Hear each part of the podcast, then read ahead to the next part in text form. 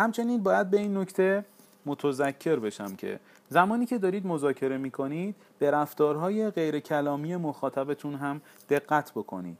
مفهوم این رفتارها رو توسط مطالعه و سرچ توی اینترنت می‌تونید پیدا بکنید. وقتی فردی با دستای باز روبروی شما نشسته و مذاکره می‌کنه و بعد از چند دقیقه ای که شما در مورد کارتون یا خواستتون صحبت کردید دستاش به حالت قفل در میاد یا اصطلاحا حالت دست به سینه می‌گیره این حالت مفهوم تدافعی داره.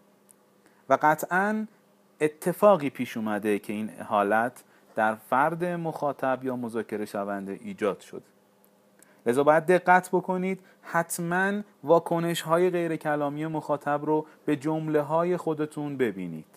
اگر می‌بینید واکنش هایی رو باش روبرو هستید که واکنش های منفی هستند و حاکی از عدم پذیرش مخاطب از مطلب یا نکاتی که میگید هستش حتما روی اون مطلب بمونید دلایل و استنادات بیشتری بیارید و با سوال کردن از شخص مقابل مطمئن بشید که اون مطلب به طور کامل تفهیم شده.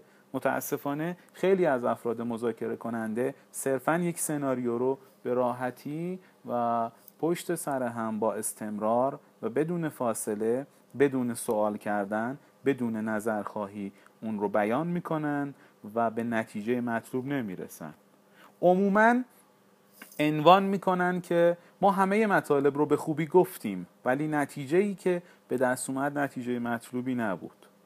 لذا دقت بکنید که حتما ذهن شما و چشم شما به طور همزمان باید متوجه رفتارها و واکنش های غیر کلامی مخاطبتون باشه.